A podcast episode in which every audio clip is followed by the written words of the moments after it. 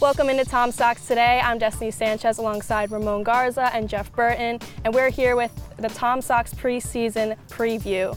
So I'm here with head coach Ramon Garza and recruiting director Jeff Burton.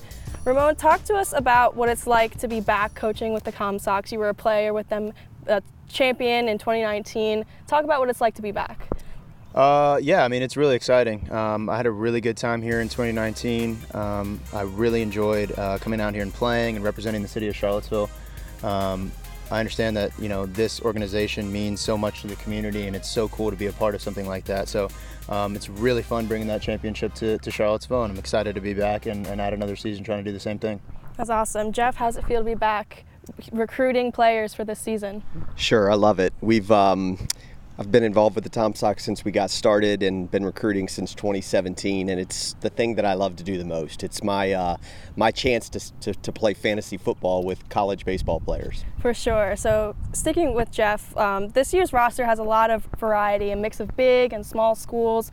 Talk to us a little bit about that process of selecting players for, and recruiting players for this year. Yeah, it's um, it, I'm pretty methodical about how I go about it. You know, typically at the beginning of the year we're going to go back and try to identify players that might be returning from the prior year that had good summers, that enjoyed their time here, that made contributions in the community. And even if we want a kid, it's not. It doesn't mean we get them. We've got to call their coaches and make sure it's going to work. Um, then a lot of times we actually start at some of the smaller schools.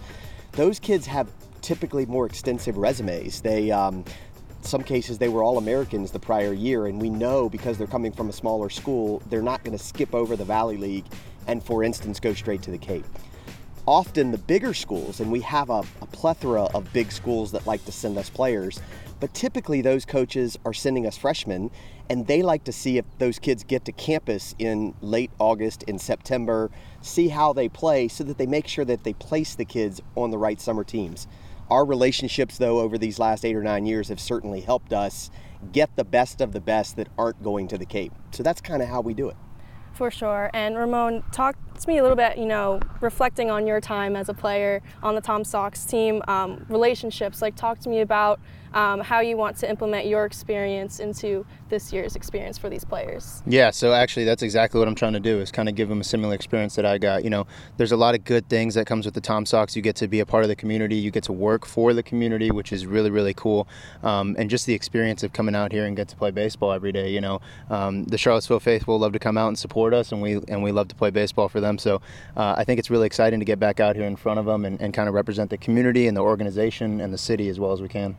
For sure. And Jeff, um, VCU and Wake Forest, these are two schools that we consistently see um, come to the Tom Sox. Talked about um, these two programs having players from these programs, the impact on the Tom Sox.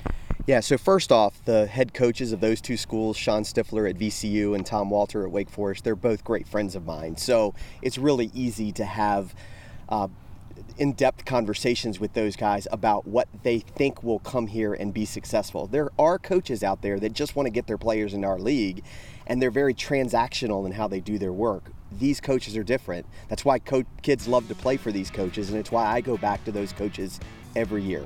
Historically, we get their best non Cape players, and a lot of times we get repeat players from those schools, kids who've been here before had a great experience, and that coach wants to honor the kid's request to be back in this area. So those two schools have certainly been great to us since day one. Yeah, and speaking of um, returners, we have four main returners. Um, what do you expect out of them as leaders, both of you guys? How do you expect them to be leaders for this year's team?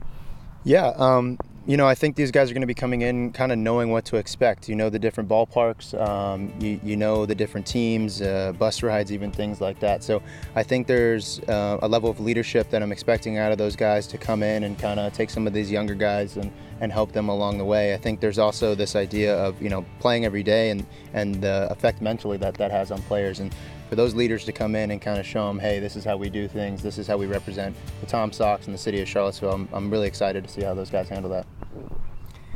I'll say this, um, especially with these big power schools, a lot of times we are getting freshmen that don't have a lot of experience. So for us to be able to mix in some guys who have played a lot on their college teams and also had those experiences in Charlottesville and the Valley is just invaluable. I mean, you take a kid like Logan Amos, who has actually played in this league three times already and was on a roster a fourth time it feels like he's been in this league for 10 years. Um, he wanted to come back, and he's relatively local in that he's from the Powhatan area down near Richmond. So we know his family can get here. He can get back home occasionally if he needs to. It's just a huge advantage to be able to have that.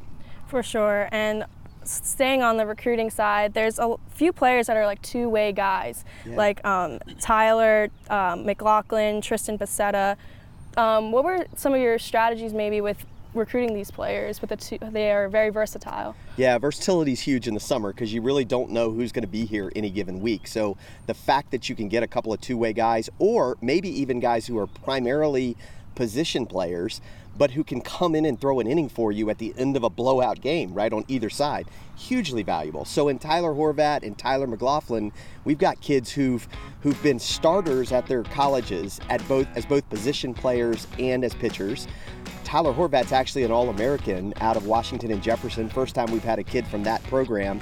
And Tristan Bracetta is an interesting case because he redshirted at Clemson, but he's showing tremendous promise as a power hitting left handed bat, but also as a left handed pitcher. So we're going to help Clemson figure out a little bit what he's going to be in the future. This is his audition, not just for Clemson, but for the new Clemson coach that is going to be coming in next year. Absolutely. And on the coaching side, last week three assistant coaches were announced Nick Bali, Zach Bennett, and Zach Woodlard. Um, how was the coaching staff kind of constructed this year, and how do you think they'll have an impact on this team? Yeah, so um, I tried to put together my staff in a way that fits kind of the roles that we need um, out of those guys. So obviously, you need a pitching coach, and and uh, Zach Woodlard applied for the job, and I had the chance to sit down with him and kind of talk over his approach as a coach and what um, he's going to try and work with with with these guys. And I really like what he had to say. Um, I'm really excited to have him on board. Um, Zach Bennett, I got the opportunity to sit down with. He's more of a guy that specializes in, in crunching the numbers and, and, and doing some some of the hard work to kind of know how we're going to you know, align our defense or how we're going to pitch to a certain guy. So really excited to have him. And then I've had the pleasure to work alongside with uh, Nick Bali to, to play alongside him for the past two years. And I just love the, the mental side of the game, his ability to motivate. He was a great leader at the University of Texas at Dallas, and I knew that I wanted somebody to come in and kind of be a motivator and a leader for these guys and, and just kind of keep them energized. And so I'm really excited to have this staff. I think we're young and energized and, and ready to take on the challenge. Awesome, for sure. Um, and moving over to pitching, um, the starting pitching approach over the years has changed up a bit um, with paired pitching, letting guys run longer innings. What do you guys think the pitching will look like, and what do we expect to see from the bullpen? Yeah, um, you know, I'm really excited about the arms we have coming in. Um, I think a very important thing for us here with the Tom Sox is making sure we care for these guys' arms. You know, we're not going to run them out there for 120 pitches and risk putting their arms at risk. Um, another thing is development, though. Some of these guys need to go for a couple of innings to see how they handle, you know, the stamina and see how they handle seeing a lineup uh, two or three times. So I think there's a there's a fair balance in there. We're going to try and keep guys, you know, healthy and, and safe. We're not going to push guys too far, but we also want to see how some of them can can handle seeing a lineup twice and can handle going three or four innings. So um, just keeping that balance, making sure we have the right kind of mix of guys in any given game is going to be really important for us. So Jeff, you've been recruiting this team since 2017 with two championship teams. What have you learned with your experiences over the past few years with the process? Yeah, well, that may be a show in and of itself, but um, here's what I would say. Um, my job is to find the best talent that we can get here and then to release them to the coaching staff and to what those players want to accomplish. Because even as coaches, we may want a championship, and if the players don't want to win the championship, it doesn't matter how good a job I might have done or how good a job the coaches uh, do, the, it has to be important in the dugout. And so we spend a lot of time with coaches trying to, to understand the mental and emotional makeup of some of these players, not just their physical attributes. And the reality is, a lot of times we're dealing with young players who are evolving as players. So, what a coach may see in August and September when I sign them may be very different than what we get May and June when these kids have already endured a really long season. So, again, uh, recruit the best we can in a transformational way, and then release these kids to whatever it is that they want to do and hope we get it right because winning is really important to me not not uh, more important than making sure that we prevent in- injuries as we can and develop these kids and give them a great experience but but I think winning matters and college coaches want their players to experience winning because they want it that much more when they go back to their college campuses in the fall. I'm Very excited to see the start of the season with the Tom Sox opening on the road tomorrow.